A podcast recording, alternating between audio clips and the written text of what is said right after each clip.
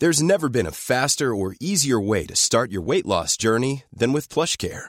PlushCare accepts most insurance plans and gives you online access to board-certified physicians who can prescribe FDA-approved weight loss medications like Wigovi and Zepbound for those who qualify. Take charge of your health and speak with a board-certified physician about a weight loss plan that's right for you.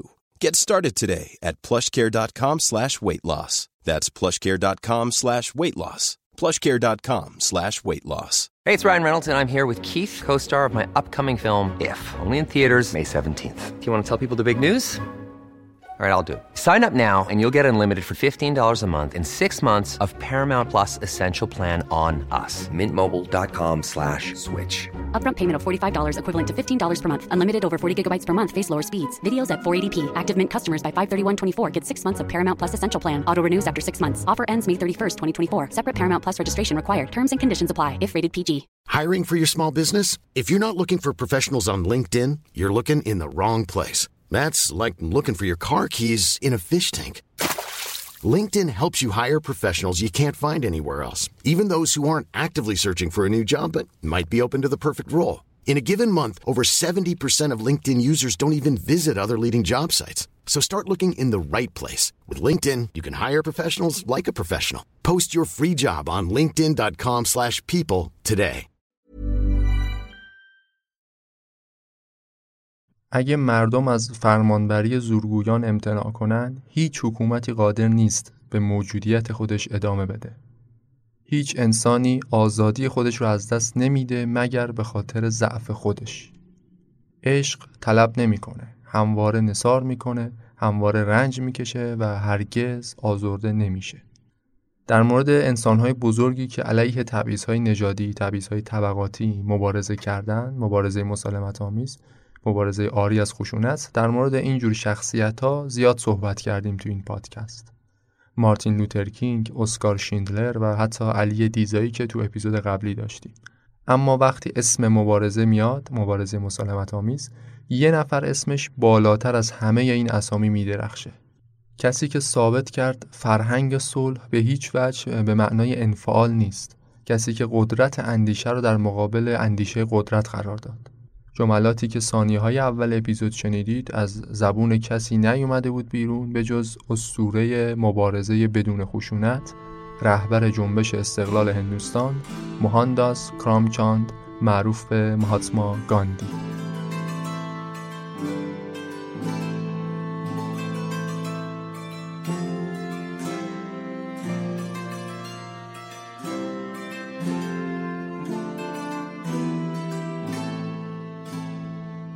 سلام اینجا پادکست معجونه. معجون یه گوشیدنی خوشمزه است با طعم تاریخ. تو هر قسمت از معجون من مسعود فهیمی یه روایت تاریخی رو برای شما تعریف می‌کنم. داستان اتفاقات مهم آدمای مهم. سعیم اینه که دیدگاه علمی داشته باشم به روایت ها تاریخ رو تلفیقی و عجین شده با موضوعات مختلف برای شما تعریف کنم. این اپیزود مهر ماه 1400 منتشر میشه.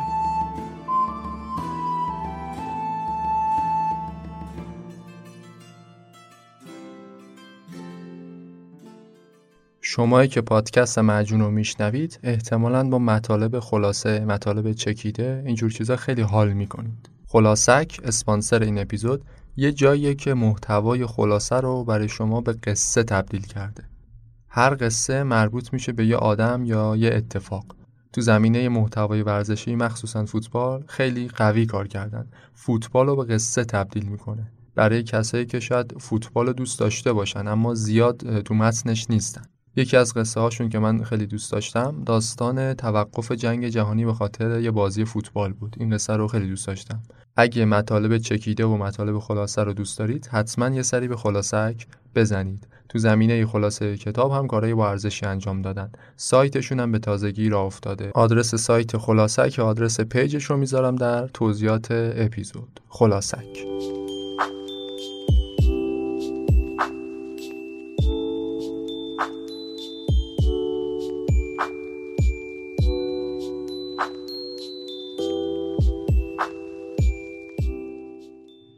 مهاتما گاندی بیشتر از هر چیز دیگه به خاطر عقایدش مشهور شد. به خاطر سبک زندگیش به خاطر سبک خاصی که برای جنبش سیاسی داشت. تو این اپیزود هم ما قصد داریم یه خلاصه ای از داستان زندگی گاندی بگیم داستان جنبش استقلال هند و بعدش مفصل بپردازیم به شرح و بررسی نظریات گاندی بر اساس صحبت‌ها و نوشته های خودش. این شما و این هم اپیزود 22 پادکست مجون ساتیاگراها.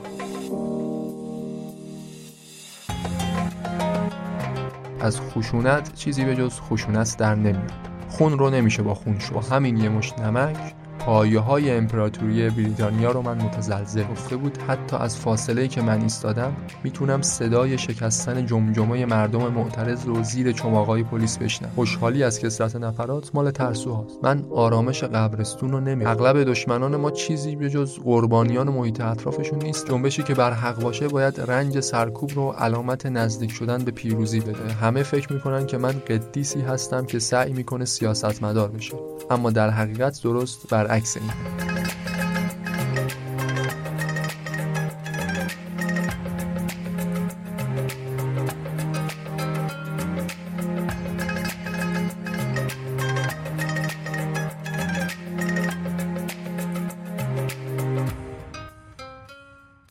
مهانداس کرامچاند گاندی اکتبر 1969 تو گجرات هندوستان متولد شد. توی خانواده سطح متوسط. عبارت کلیشه‌ای وی در یک خانواده مذهبی چشم به جهان گشود به شدت برای گاندی صدق می‌کنه. خانواده گاندی بسیار مذهبی بودن و سنتی.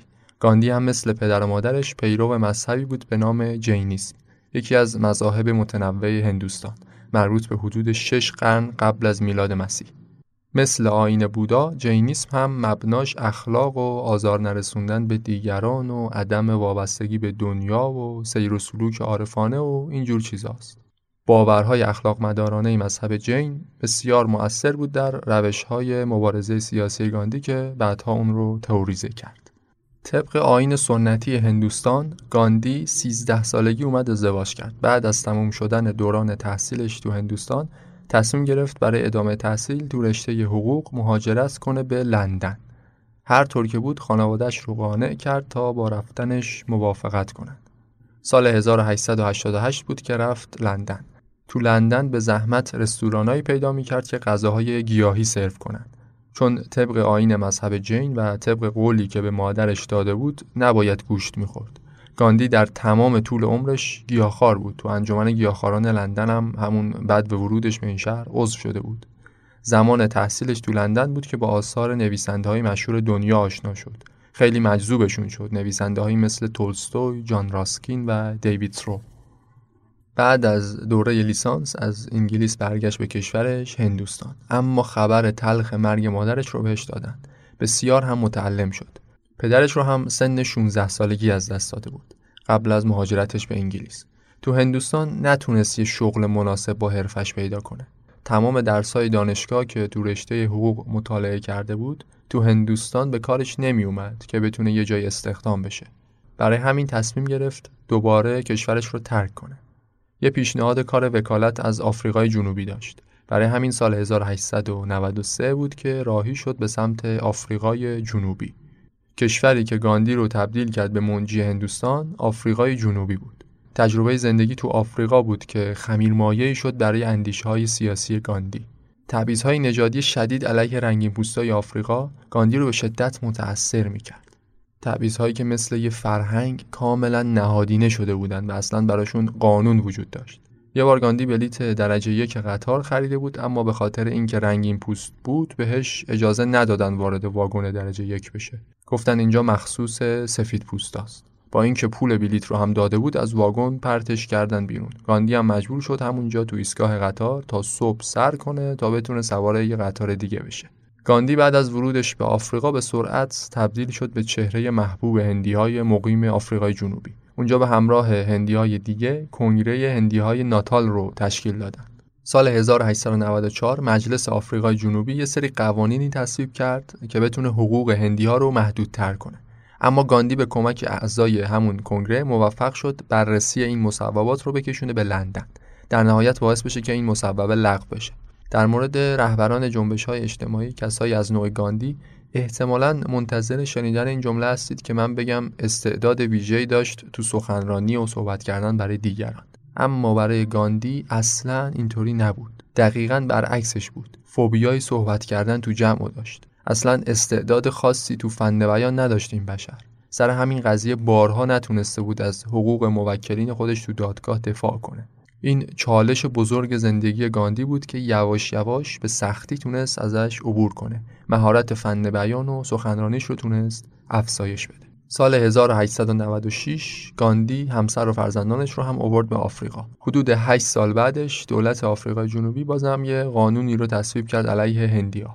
قانونی که هندیا رو شبیه به خلافکاره سابقه دار زیر نظر می گرفت. انگوشنگاری های مداوم تو نهادهای دولتی و اینجور چیزا. گاندی تصویب این قانون رو یه تحقیر تلقی کرد. تونست سه هزار هندی رو با خودش همراه کنه که زیر بار این قانون تحقیرآمیز نرند. دو سال بعدش گاندی به جرم عدم اطاعت از مصوبات دولت دستگیر شد. بعد از دو ماه هم آزادش کردند اما مبارزات خودش رو علیه قوانین تبعیض نژادی پررنگتر همچنان ادامه داد. یه مکانی رو تأسیس کرد به نام مزرعه تولستوی که بهش می‌گفتن آشرام.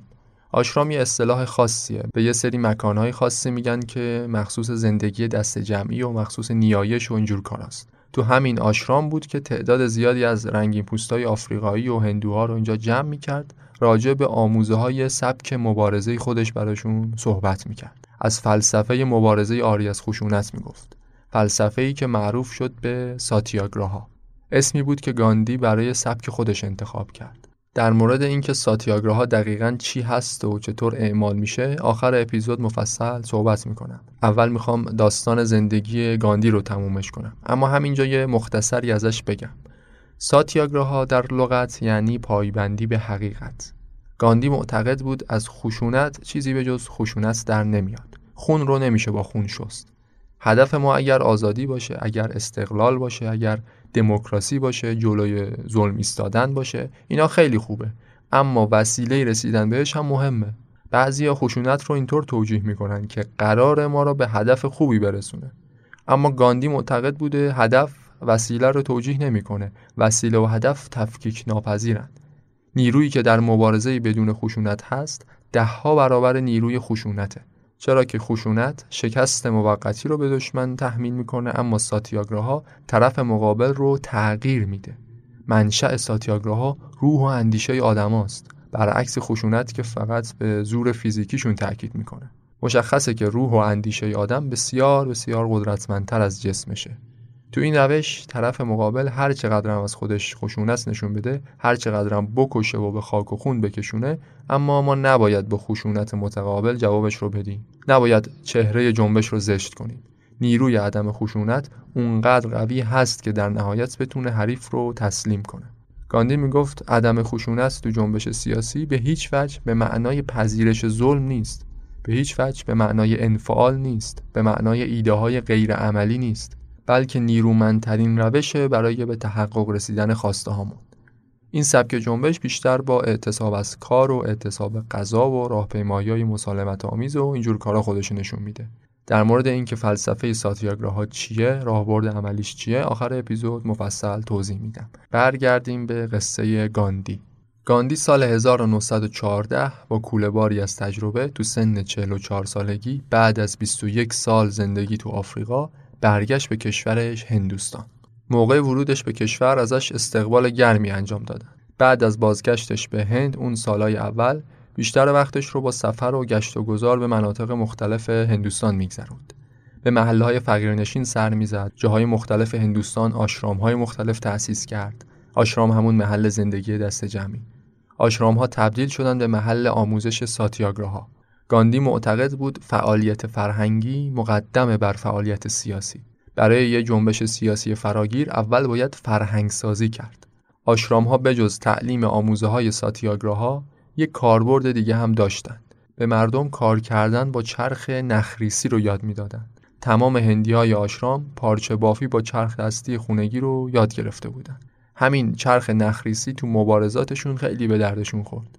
بعدها تبدیل شد به نمادی از استقلال هندوستان.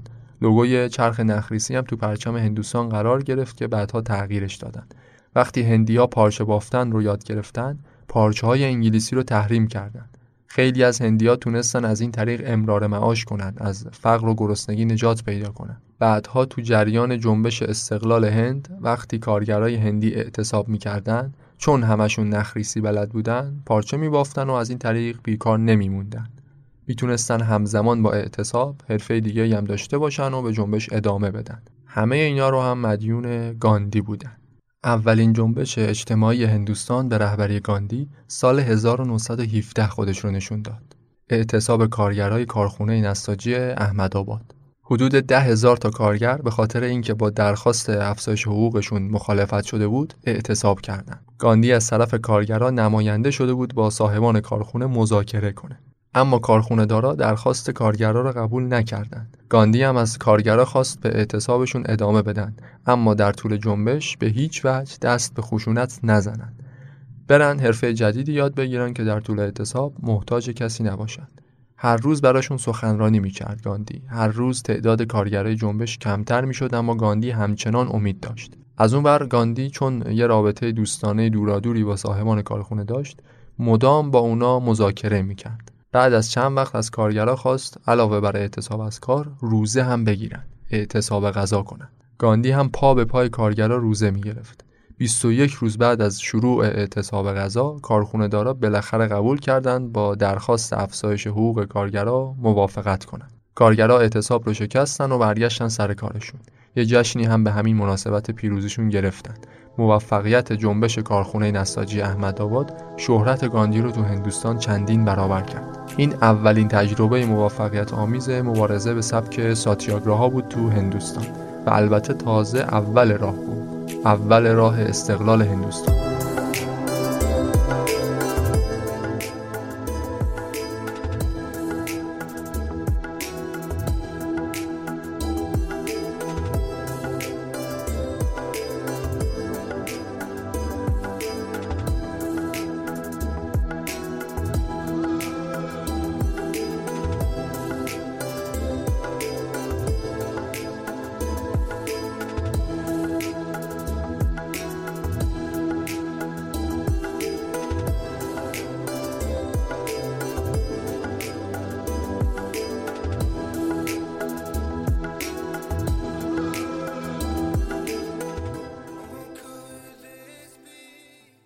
اینجا قبل از اینکه ادامه داستان رو بگم یه توضیح مختصری بدم از شرایط سیاسی اجتماعی هندوستان اون زمان هندوستان دهه 20 با نام هند بریتانیا کشور پهناوری بود با بیش از چهار میلیون کیلومتر مربع مساحت و حدود 300 میلیون نفر جمعیت که پاکستان امروزی رو هم شامل می شد. کشوری تقریبا در استعمار انگلیس چرا میگم تقریبا؟ چون از خود هندی هم در منصبهای سیاسی اداری کشور هرچند رده پایین کم و بیش استفاده می‌شد. احزاب بومی هم اونجا کم و بیش قدرت داشتن اون زمان. اما به هر حال قدرت اصلی هندوستان دست بریتانیا بود. بالاترین مقام سیاسی تو هند بریتانیا شخصی بود که بهش می‌گفتن نایب السلطنه نماینده تامل اختیار دولت بریتانیا در هندوستان. دولت هند بریتانیا هم در اصل زیر نظر نایب السلطنه فعالیت می‌کرد. سالها قبل از ظهور گاندی روشنفکران هندی به فکر استقلال کشورشون افتاده بودند. حزبی رو تأسیس کردند به نام حزب کنگره که بعدا معروف شد به کنگره ملی هند. حزب کنگره اون زمان بزرگترین جبهه اپوزیسیون بود علیه بریتانیا. کم کم گاندی تبدیل شد به رهبر معنوی حزب کنگره. کسی که بین اعضا و رهبران حزب کنگره تأثیر و نفوذ زیادی داشت. اما فقط حزب کنگره نبود که علیه بریتانیا فعالیت می‌کرد. مسلمانای هندی هم بودند. مسلمان بیشتر از 20 درصد جمعیت هندوستان را تشکیل می‌دادند. اما اعضای کنگره ملی هند اغلب غیر مسلمون بودند. مسلمان های هندوستان هم از سالها قبل به فکر استقلال افتاده بودند. برای همین جنبشی را راه انداختند به نام جنبش خلافت. اینکه جنبش خلافت دقیقا چی بوده ریشش از کجا بوده به کجا ختم شده خودش یه اپیزود مطلبه. خیلی خلاصه بگم. جنبش خلافت رو مسلمانای هندی رو انداختن در اواخر جنگ جهانی اول. در حمایت از امپراتوری عثمانی. معتقد بودند بریتانیا سعی داره با تضعیف عثمانی بنیان خلافت رو در اسلام از بین ببره. عثمانی هم که خب اون زمان داشته همراه آلمان علیه انگلیس می جنگیده. بعد از جنگ هم که تجزیه شد یه ترکی ازش موند. دست آخر وقتی ترک قدرت گرفت تو ترکیه جنبش خلافت هم از هم فرو پاشید. حالا می‌رسیم بهش. اما نکته مهمی که وجود داره اینه که گاندی از جنبش خلافت حمایت می‌کرد. حمایتی که باعث شد اعضای کنگره ملی هند خیلی ازش انتقاد کنند. اما گاندی از جنبش حمایت می‌کرد. با این کارش هم باعث شد یه اتحاد نصف و نیمه بین مسلمونا و هندوها تو هندوستان شکل بگیره. چون هر دو گروه خواستار استقلال هندوستان از بریتانیا بودند. حالا بعدا تو ادامه قصه تعریف می‌کنیم که فروپاشی جنبش خلافت چه ضربه ای زد به جنبش استقلال هندوستان. در واقع این زیرکی گاندی بود که با حمایتش از جنبش خلافت باعث شد مسلمونا و هندوها سالها در کنار هم علیه بریتانیا فعالیت کنند. حالا بگذریم برگردیم به قصه. اونطور که در تاریخ اومده گاندی از ابتدا موافق با بیرون کردن انگلیسیا نبود. موافق با استقلال کامل هندوستان نبود. اون اوایل طرز تفکرش این بود که اگر همین نظام بریتانیایی حاکم بر هندوستان رو اصلاحش کنیم بهتره. بالاخره استقلال هم هزینه ها و مشکلات خودش رو داره. گاندی اون اوایل جنبش اونقدر به اربابان انگلیسی بدبین نبود. حتی تو جنگ جهانی اول تو لباس یه سرباز برای بریتانیا جنگیده بود. گاندی که این همه دم از مبارزه بدون خشونت می‌زد برای بریتانیا حاضر شد بره میدون جنگ. اما چیزی که همه تصورات گاندی رو متحول کرد سال 1919 اتفاق افتاد. وقتی که انگلیسیا بعد از پیروزی تو جنگ جهانی اول به جای حمایت از هند بازم عرصه رو بر اونها تنگ کردن. لایحه رولات تصویب شد. رولات قانونی بود که به دولت هند بریتانیا اجازه می‌داد تمام هندی های مشکوک به شورش رو دستگیر کنه. فقط مشکوک به شورش. اونا رو دستگیر کنه بدون محاکمه مجازاتشون کنه. با تصویب این قانون دیگه گاندی به این نتیجه رسید زندگی کردن تو هندوستان زیر سایه نایب السلطنه غیر قابل تحمله. رویه خودش رو تغییر داد. سراسر مردم هندوستان رو دعوت کرد به مبارزه فراگیر علیه استعمار بریتانیا. روز ششم آوریل 1919 به عنوان روز ملی روزه و اعتصاب سراسری انتخاب شد. تمام مردمی که سالها تو آشرامهای مختلف ساتیاگراها را آموزش دیده بودند شروع کردند به مبارزه. مردم عادی دیگه هم که از ظلم انگلیسی ها خسته شده بودند بهشون ملحق شدند علاوه بر اینا گاندی از طریق دو تا نشریه به نام هند جوان و هاریجان مدام بیانیه ها و نظرات خودش رو منتشر می‌کرد. یکی رو به زبون انگلیسی منتشر می‌کرد اون یکی رو به زبون گجراتی. اینطوری گاندی صداش رو به مردم سراسر هندوستان رسوند. گاندی به کمک اعضای کنگره ملی هند جنبش رو رهبری می‌کردند اما خیلی زود کنترل جنبش از دستشون خارج شد و به خشونت کشید. پلیس با خشونت زیاد اجتماعات مردم رو سرکوب می‌کرد. بعضی جاها مردم باهاشون مقابله به مثل می‌کردند درگیر می‌شدند درگیری و نزاع بالا می‌گرفت. چیزی که گاندی همیشه ازش حذر داشت. خلاصه درگیری و آشوب شهرهای مهم هندوستان رو فرا گرفته بود. دولت حکومت نظامی اعلام کرد. وحشیانه ترین کشتار تو اجتماعات مردم هندوستان علیه قانون رولات مربوط می‌شد به حادثه پارک جلیان ولا فقط تو همین پارک سربازای مسلح انگلیسی به فرماندهی یه شخصی به نام ژنرال دایر صدها هندی معترض رو قتل عام کردند. هزاران نفر رو هم مجروح. از اون ور هندی های معترض توی شهر دیگه حمله کرده بودن به یه مقر پلیس. اونجا رو آتیش زده بودن 22 نفر از اعضای پلیس رو تو آتیش سوزونده بودن وقتی این اوضاع پیش اومد گاندی اعتراف کرد که برای شروع جنبش عجله کرده. اعتقاد داشت باید همچنان به آموزش تعالیم ساتیاگراها ادامه می‌داد تا همچین اوضاعی خشونتباری پیش نیاد. برای همین سراحتا اعلام کرد تمامی اجتماعات مردم معترض باید سریعا جمع بشه. مردم رو دعوت کرد به حفظ آرامش و اینکه ادامه مبارزات و اعتراضات خودشون رو علیه بریتانیا با نافرمانی مدنی نشون بدن.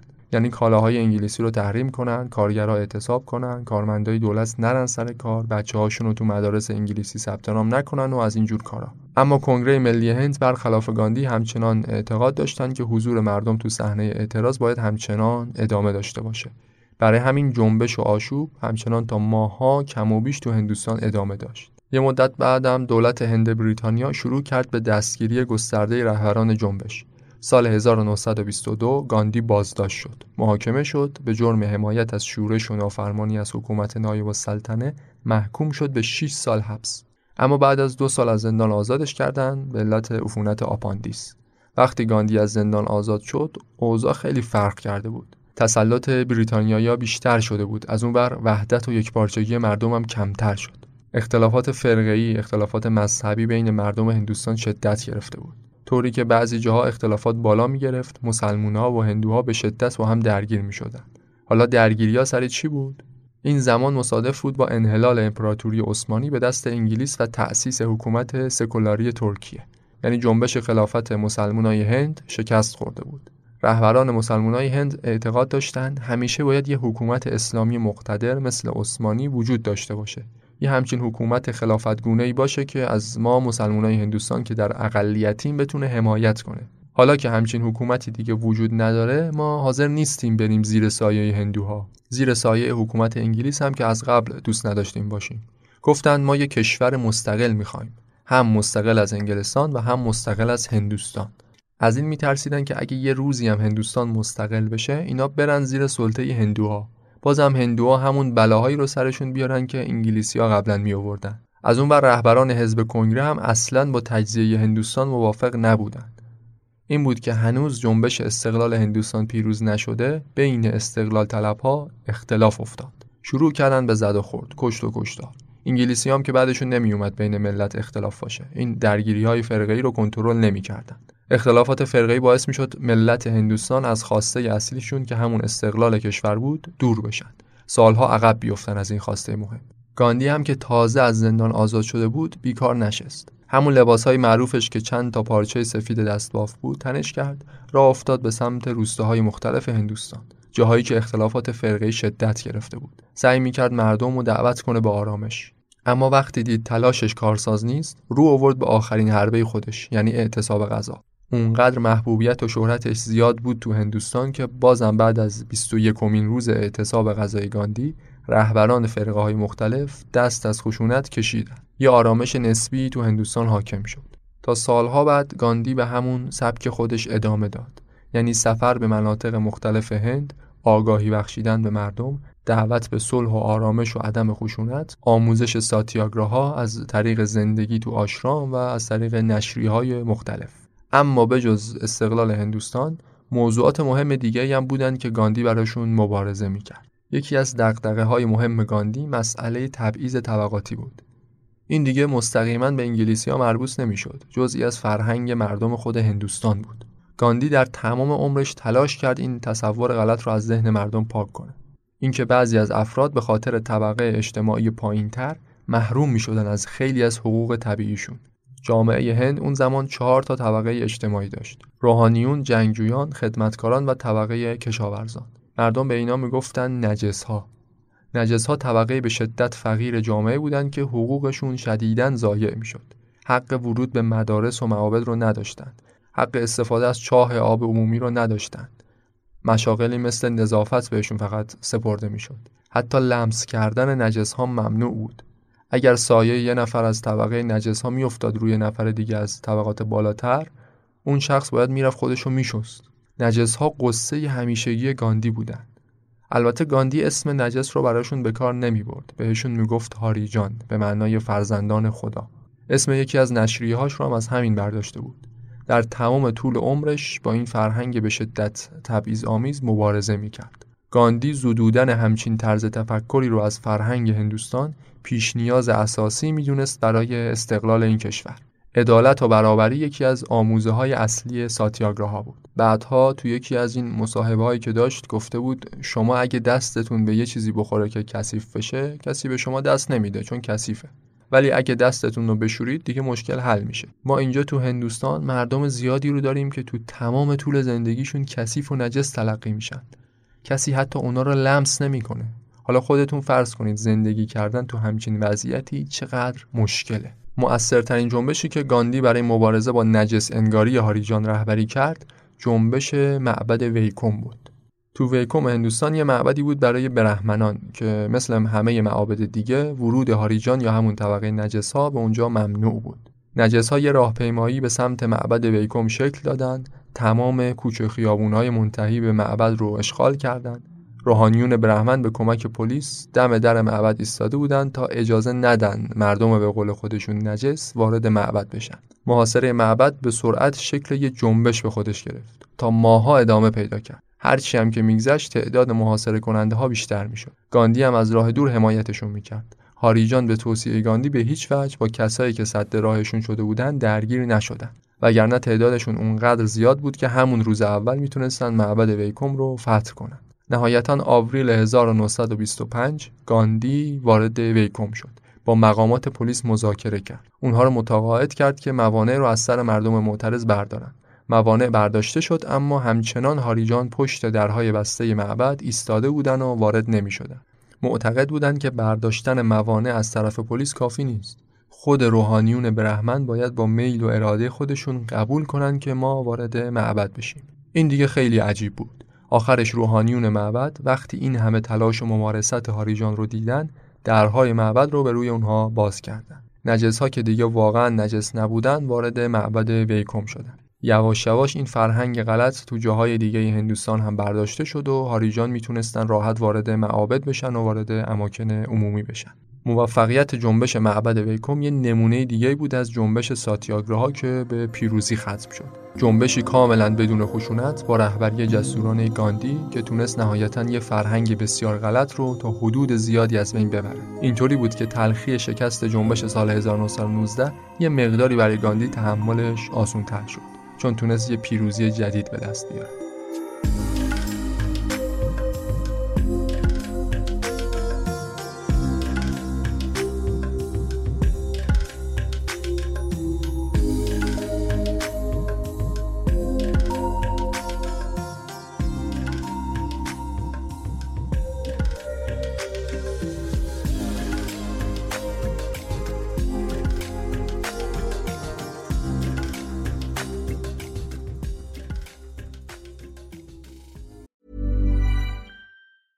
Hey, it's Ryan Reynolds, and I'm here with Keith, co star of my upcoming film, If, only in theaters, May 17th. Do you want to tell people the big news?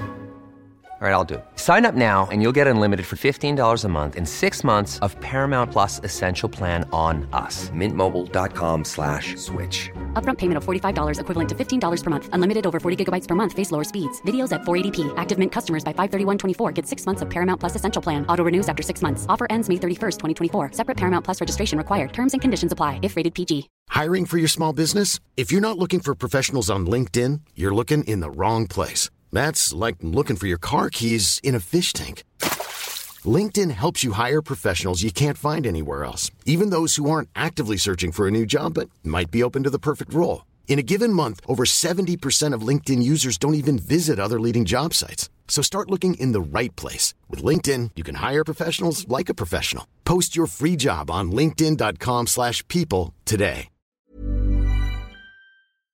اما شاید بزرگترین جنبشی که در طول نهضت استقلال هندوستان شکل گرفت به رهبری گاندی راهپیمایی نمک بود. جنبشی که روی کاغذ شاید نتایجش اونچنان مهم نبوده اما وسعت و عظمتش اونقدر زیاد بود که چشم جهانیان رو به خودش خیره کرد. دنیا یه بار دیگه فهمید گاندی کیه و چه عظمتی داره. داستان از این قرار بود. تو اواخر دهه 20 منازعات بین کنگره ملی هند و دولت هند بریتانیا دوباره شدت گرفت. کنگره خواستار این بود که دولت به هندی های بومی تو اداره امور سیاسی کشور اختیارات بیشتری بده اما دولت به هیچ وجه از مواضع خودش کوتاه نیومد. این دفعه کنگره دیگه سراحتا اعلام کرد هدفش استقلال کامل هندوستان از سلطه انگلیسه ژانویه 1930 برپایی علنی جنبش رو دوباره آغاز کرد کنگره و رهبری جنبش رو هم به شخص گاندی سپرد. گاندی هم تصمیم گرفت این بار جنبش رو با مبارزه علیه قانون نمک شروع کنه.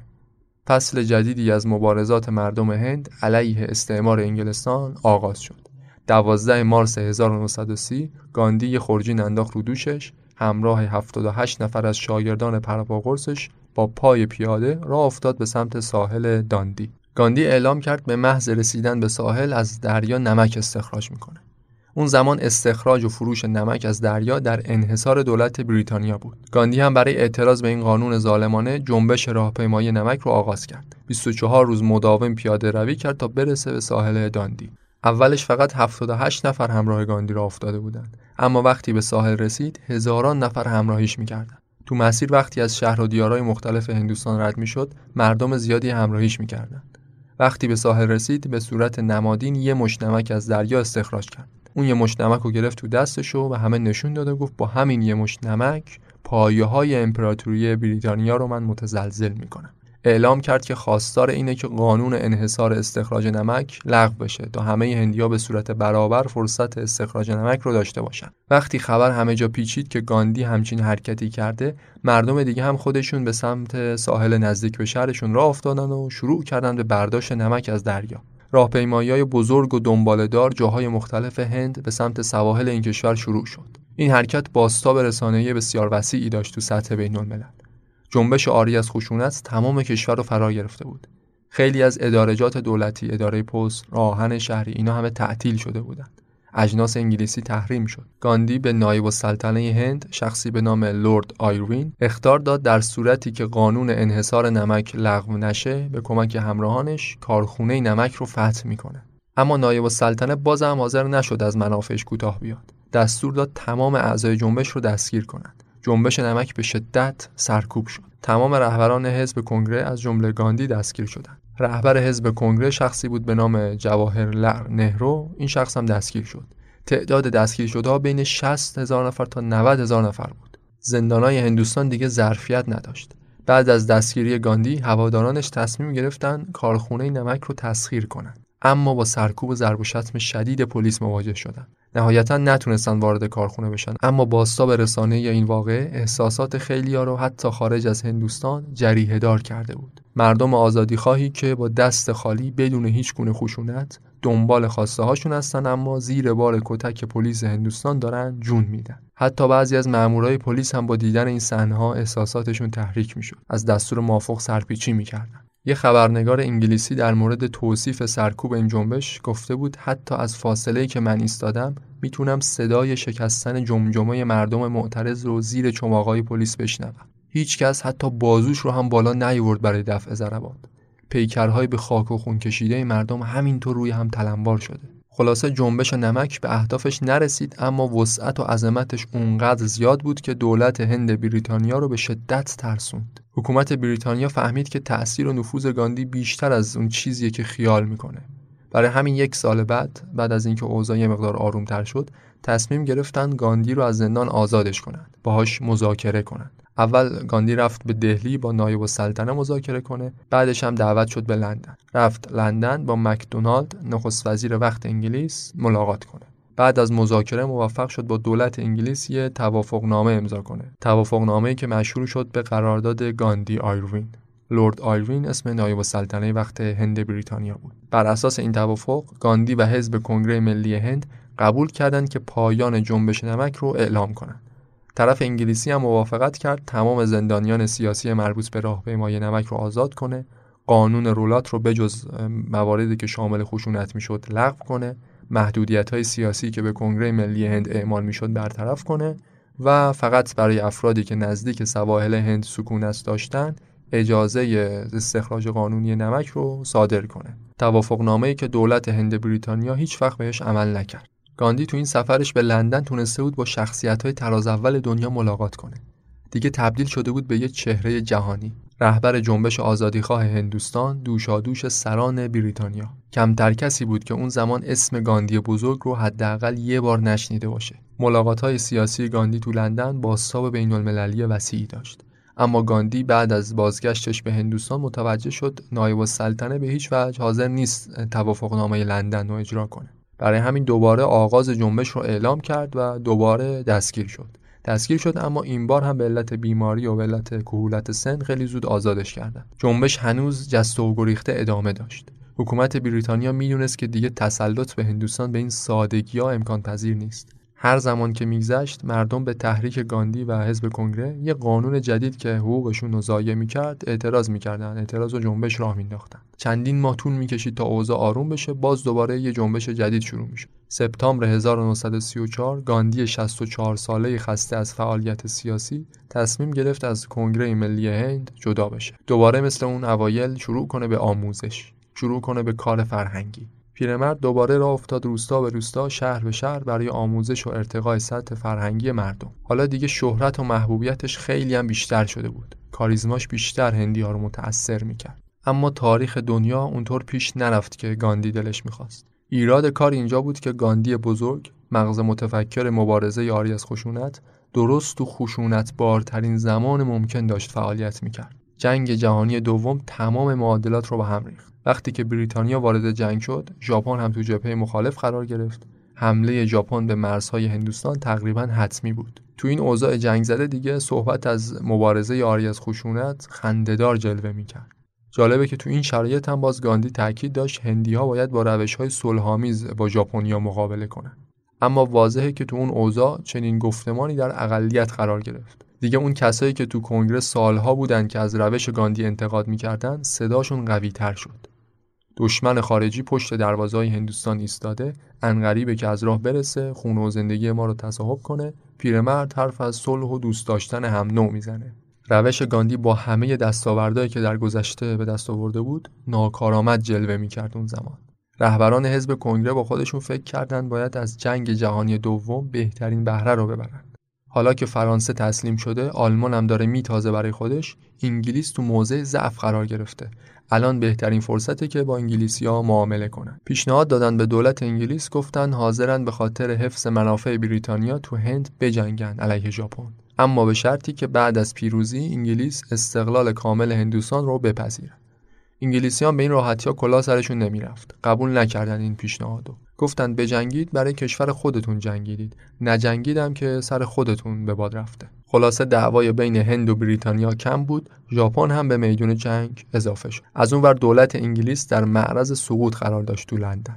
برای همین نیروهای نظامی بریتانیا کرور کرور خاک هندوستان رو ترک کردند برای دفاع از وطنشون برگشتن به اروپا. تسلط نظامی تو هندوستان که کم شد هرج و مرج داخلی شدت گرفت. فرقه های مسلمون و هندو که از قبل با هم اختلاف داشتن الان که انگلیس میدون خالی کرده بود فرصت و مناسب دیدن کشور مستقل خودشون رو هر کدوم تأسیس کنن. هر فرقه هم دلش نمی‌خواست بره زیر سلطه اون یکی. برای همین با همدیگه درگیر شدن. هندوستان دهه چهل یه میدون جنگ تمام ایار بود. جنگ داخلی خانمان سوزی که تمام مبارزات استقلال طلبان گاندی رو تباه کرد. مسلمانای هندوستان همون بقایای اعضای جنبش خلافت حزب قدرتمندی تو هندوستان تأسیس کرده بودند به نام حزب مسلم لیگ به رهبری محمد علی جناح. این حزب تو زمان جنگ جهانی دوم خشونت رو تو هندوستان آغاز کرد. خواستشون این بود که کشور مستقلی به نام پاکستان داشته باشن. کشوری با اکثریت مسلمون که نظیر سلطه بریتانیا باشه و نظیر سایه هندوها. غیر های هندوستان هم که با ایده تجزیه کشور مخالف بودند شروع کردن به درگیر شدن با اعضای حزب مسلم لیگ. ملت هندوستان این همه مبارزه کرده بودند برای استقلال کشور. حالا که فرصت تأسیس یک کشور مستقل فرا رسیده بود معلوم شد که چقدر با همدیگه اختلافات جدی دارند گاندی به هیچ وجه تجزیه هندوستان رو به صلاح نمی‌دونست. مدام تلاش می‌کرد با محمد علی جناح مذاکره کنه رهبر حزب مسلم لیگ. می‌خواست قانعش کنه اما کنار اومدن با جناح حتی سختتر از سازش با انگلیسی ها بود. حزب مسلم لیگ به رهبری جناح بی برو برگرد کشور مستقل پاکستان رو می‌خواست. از هیچ اقدامی هم برای رسیدن به این خواستش دریغ نمی‌کرد. جنگ جهانی دوم تموم شد اما جنگ داخلی تو هندوستان تمومی نداشت. اوضاع اونقدر افتضاح بود که از شخصیت بزرگی مثل گاندی هم کاری بر نمیومد جناح یه جورایی اعلام جهاد کرده بود. یه روزی رو تعیین کرد در هندوستان به نام روز اقدام مستقیم. شدت خشونت اونقدر زیاد بود که فقط توی یه ایالت هندوستان به نام کلکاته فقط طی چهار روز چهار هزار نفر کشته شدن. یازده هزار نفر هم مجروح. حتی خونبارترین سرکوب انگلیسی هم در طول جنبش استقلال هند نتونسته بود اینقدر تلفات بگیره از مردم. ملت هندوستان اونقدر خودشون از خودشون کشتن که انگلیسیات یه دهه ها حاکمیتشون تو این کشور نتونسته بودن اونا رو بکشند. انگار نه انگار که این کشور تا همین چند سال قبلش نمونه تمام ایار از مبارزات آری از خشونت بود. کینه های فرقه بین ملت هندوستان اونقدر وخیم بود که از بریتانیای پیروز در جنگ هم کاری بر نمی اومد.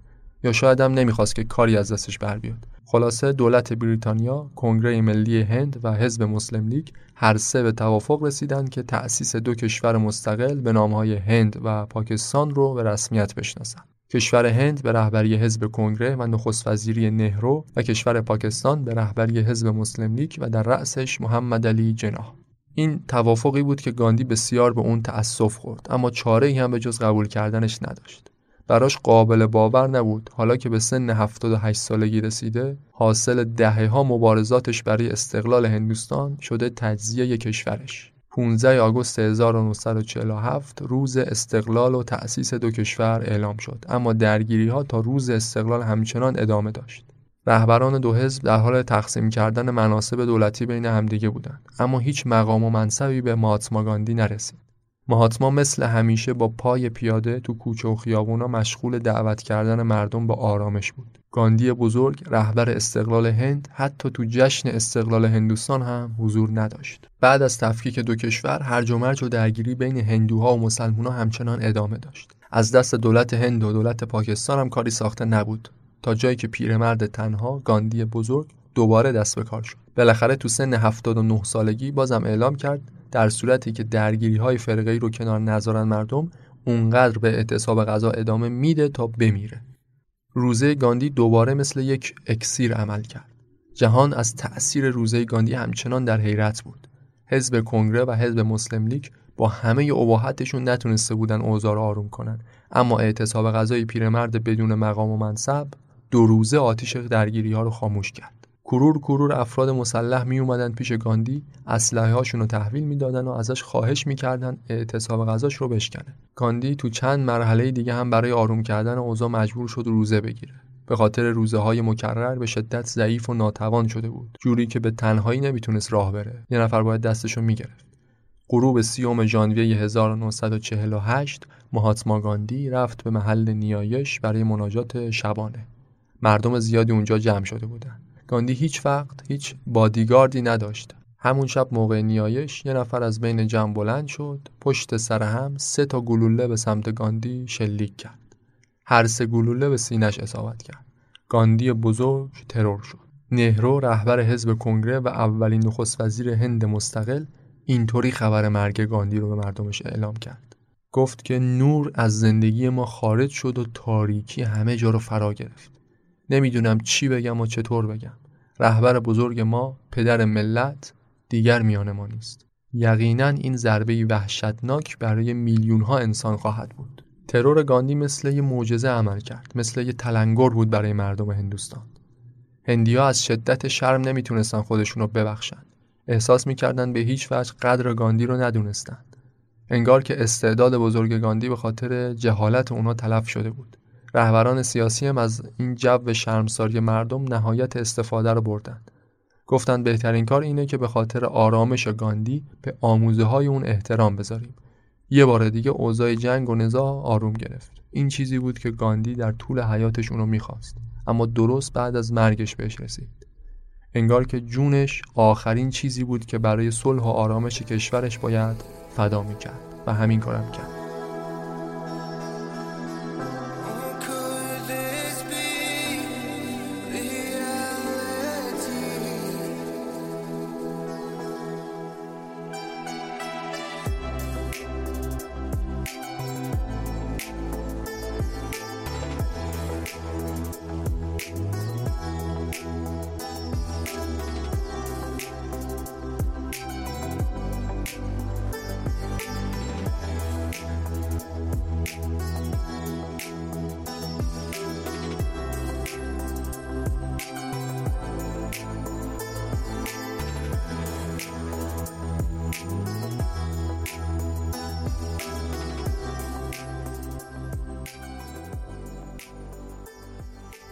گاندی مرد اما روش و مسلکش همچنان باقی موند. باقی موند و شخصیت های بزرگی مثل مارتین لوترکینگ و تحت تاثیر قرار داد. کسایی که با الهام گرفتن از تعالیم گاندی جنبش های بزرگی رو راه انداختن و زندگی و طرز تفکر میلیون ها انسان رو اصلاح کردند. گاندی خودش هم گفته بود که بعد از مرگم جانشینی برام پیدا نمیشه اما ذره از من در وجود بسیاری از شما باقی خواهد موند. همونطور که گفتم سبک مبارزه گاندی مشهور بود به ساتیاگراها اسمی که خود گاندی برای این روش انتخاب کرد. اینجا می‌خوام یه توضیحات نسبتا مفصلی در مورد ها براتون بگم بر اساس صحبت ها و نوشته های خود گاندی.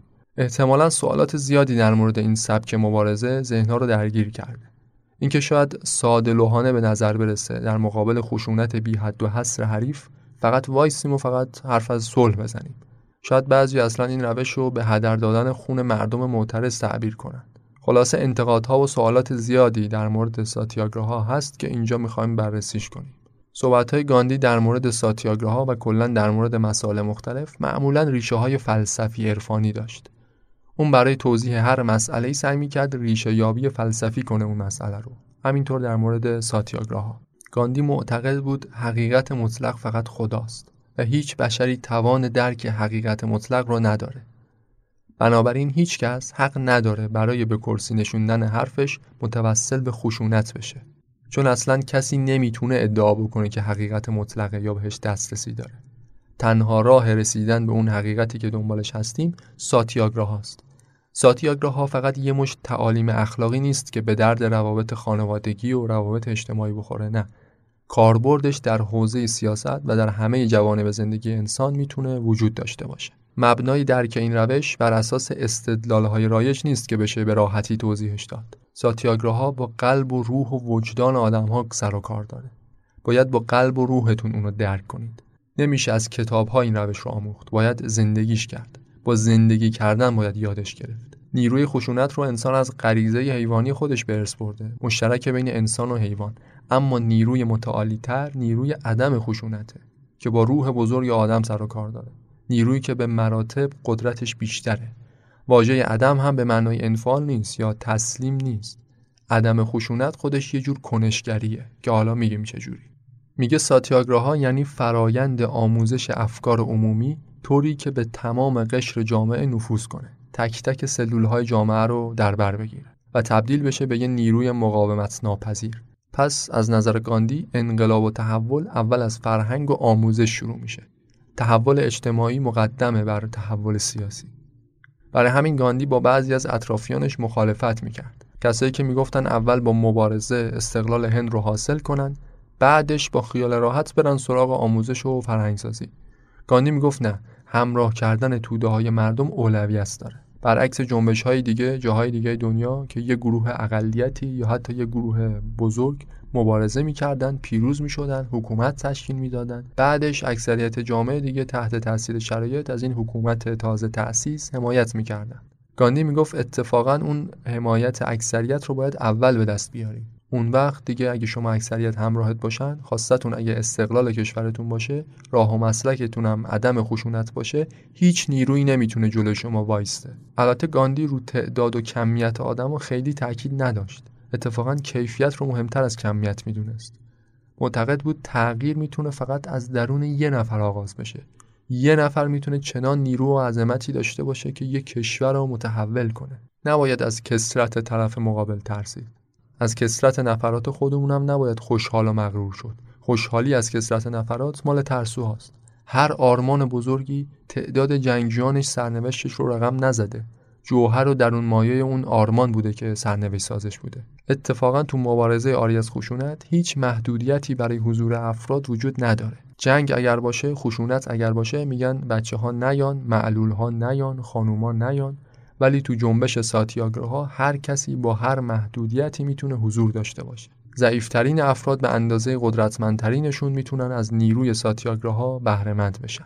تو مبارزه به سبک ها چندین معلفه مهم دیگه هم وجود داره. مهمترینش همین عشق و پایبندی به حقیقت بود که گفتم. با کتاب و منطق و استدلال نمیشه درکش کرد. باید زندگیش کرد باید یافتش. در درونت باید بیابی نیروی عدم خشونت رو. گاندی میگه نه فقط تو این قضیه جاهای دیگه هم همینه. قلب و دل آدمه که اول یه چیزی رو میپذیره تازه بعدش استدلال و منطق میاد براش دلیل میتراشه. معلفه مهم دیگهش نترسیدنه. با اینکه شاید فکر کنید خشونت مهمترین خط قرمز گاندی بود. اما مهمترین خط قرمزش خشونت نبود ترس بود. بارها تو صحبتاش گفته بود اگر مجبور باشم بین ترس و خشونت فقط یکی رو انتخاب کنم قطعا خشونت رو انتخاب می‌کنم.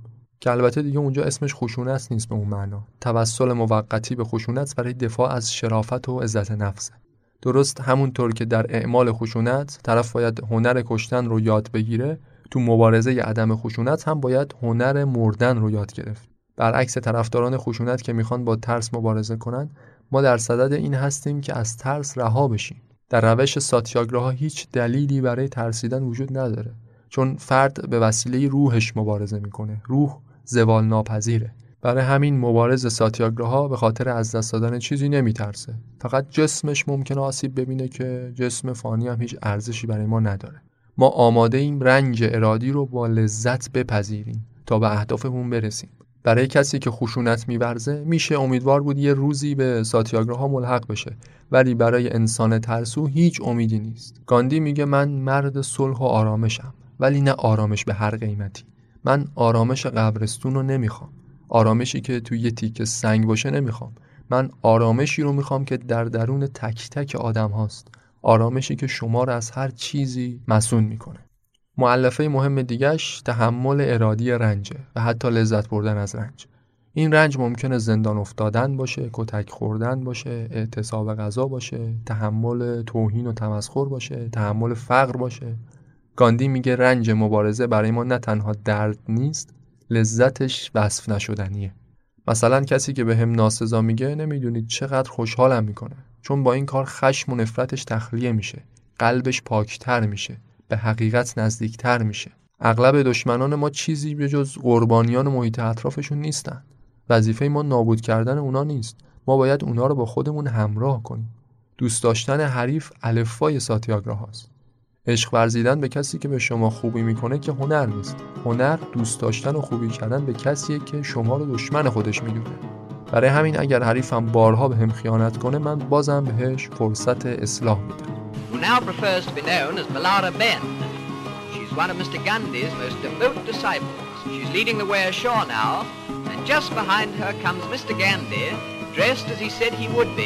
The Constituent Assembly paid a tribute to Mahatma Gandhi, the architect of Indian freedom, and assumed power for the governance of India.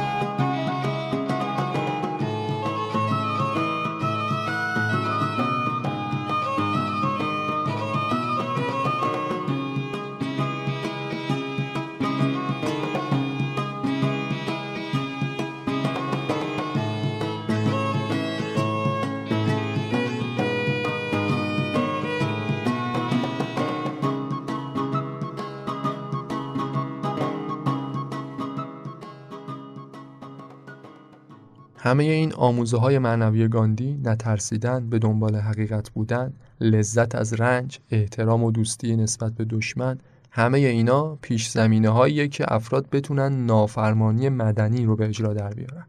از این طریق بتونن به اهدافشون برسن. گاندی اسمش رو می‌ذاره عدم همکاری با حکومت در چارچوب قانون رنج. میگه برده بودن فقیر بودن اینا موجب خجالت نیست. داشتن ثروت و قدرت تو جامعه ای که حقوق مردمش داره چپاول میشه اینا باعث خجالته. سکوت و همکاری با ظالمه که شرمساریه. فرض کنید یه مالکی زمین خودش رو داده اجاره ولی همه محصول کشت رو برای خودش برمیداره. حقوق مستجره خودش رو ضایع می‌کنه. چون زور داره چون پول داره این کار انجام میده. اینجا مستجرا نباید به زندگی تحت این استثمار ادامه بدن. باید حقوقشون رو مطالبه کنند مالک اگر اعتنا نکرد اگر با مذاکره جواب نداد باید برن پیش کسایی که به مالک نزدیکتر باشن. یه کسی مثل همسرش یا فرزندانش اونا رو اگر بتونن قانع کنند شاید از این طریق بتونن به حقوقشون برسن. به فرض اگر این را هم جواب نداد نافرمانی و عدم همکاری دست به کار میشه. خلاصه سکوت نباید کرد. مستجرا میان چیکار می‌کنن؟ مثلا میان اعتصاب می‌کنن. دیگه رو زمین های اون طرف کار نمی‌کنن. ممکنه بهشون فشار بیاد طعم فقر و سختی رو بچشن. اینجاست که اگر از قبل بهشون آموزش داده باشی تعالیم ساتیاگراه رو بهشون آموزش داده باشی لذت بردن از رنج و بلدن.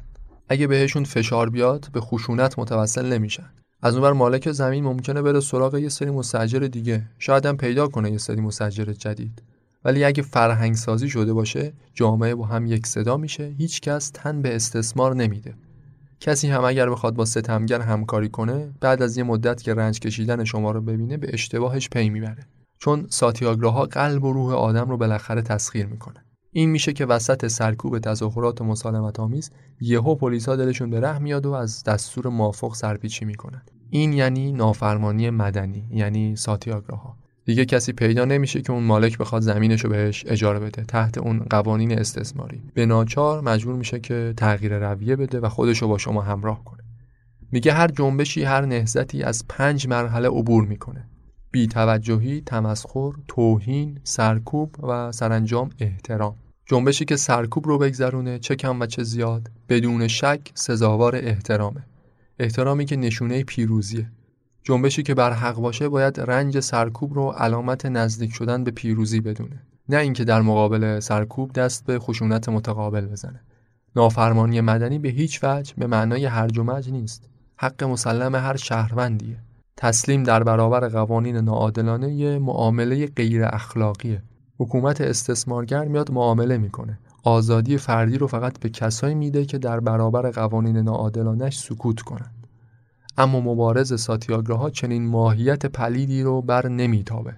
قوانین تبعیض آمیز رو نقض می‌کنه. حکومت هم به ناچار باهاش مقابله می‌کنه. از کار کردن محرومش می‌کنه زندانش میندازه. اما خودکامه ترین حکومت ها نمی‌تونن صرفا با زور بدون رضایت مردمشون به فرمان رواییشون ادامه بدن. دیر یا زود کله پا میشن. این یک فرایند اجتماعی طبیعیه. اجتناب ناپذیره حالا با روش های خشونت آمیز ما این فرایند رو میایم مختل می‌کنیم. وقتی در برابر خشونت ستمگر واکنش خشونت آمیز نشون ندی این خشونت به سمت خودش برمیگرده و نهایتا نابودش می‌کنه. حالا شما ممکنه بگید همه این حرفا درست. صلح و آرامش و عدم خشونت خیلی خوبه. اصلا انفعال نیست. اما عملی نیست. به درد نصیحت کردن می‌خوره فقط. یه تجربه عملی موفق شما بگو که صرفا با این روش تونسته باشه به نتیجه برسه. اتفاقا این سوال رو از خود گاندی هم پرسیده بودن توی مصاحبه همین صحبت ها رو باهاش مطرح کردن گاندی گفت اولا ساتیاگراها ایده نوعیه جدیده.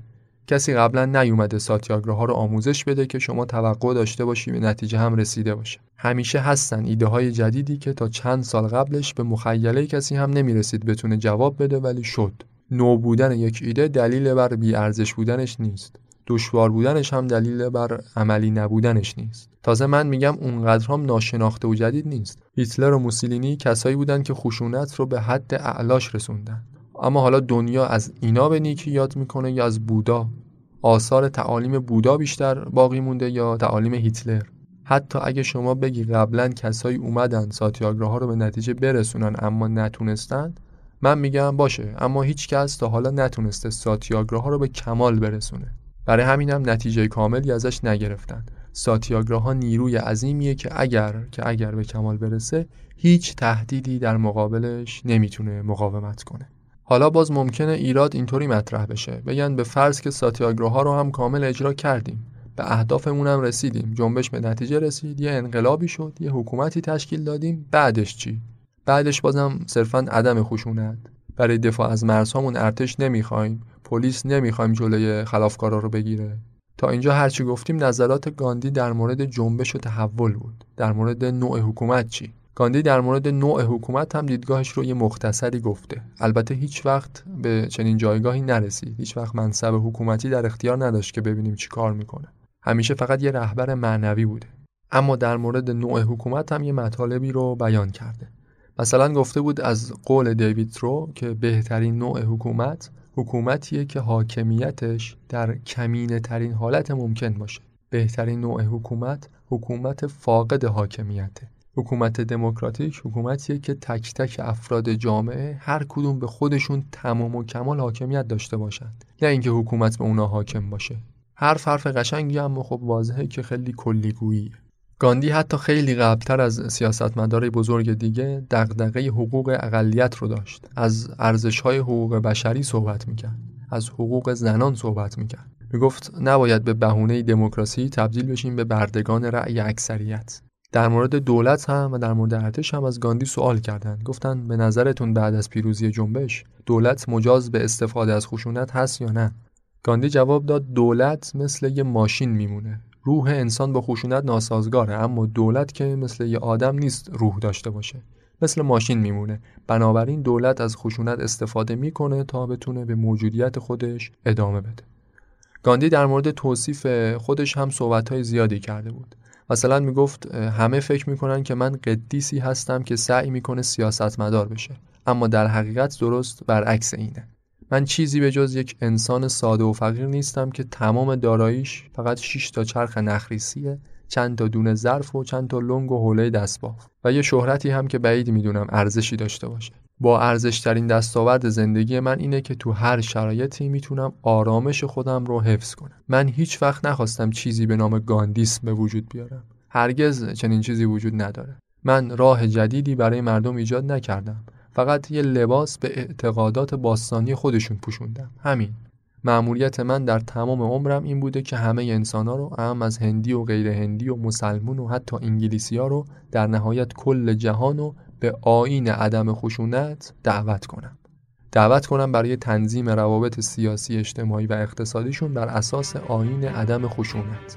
اگر بگید تحقق این رویا امکان ناپذیره من بازم میگم امکانش هست و به راه خودم ادامه میدم. من یک کهنه سرباز ساتیاگراها هستم و برای حفظ ادعام شواهد و دلایل کافی رو دارم.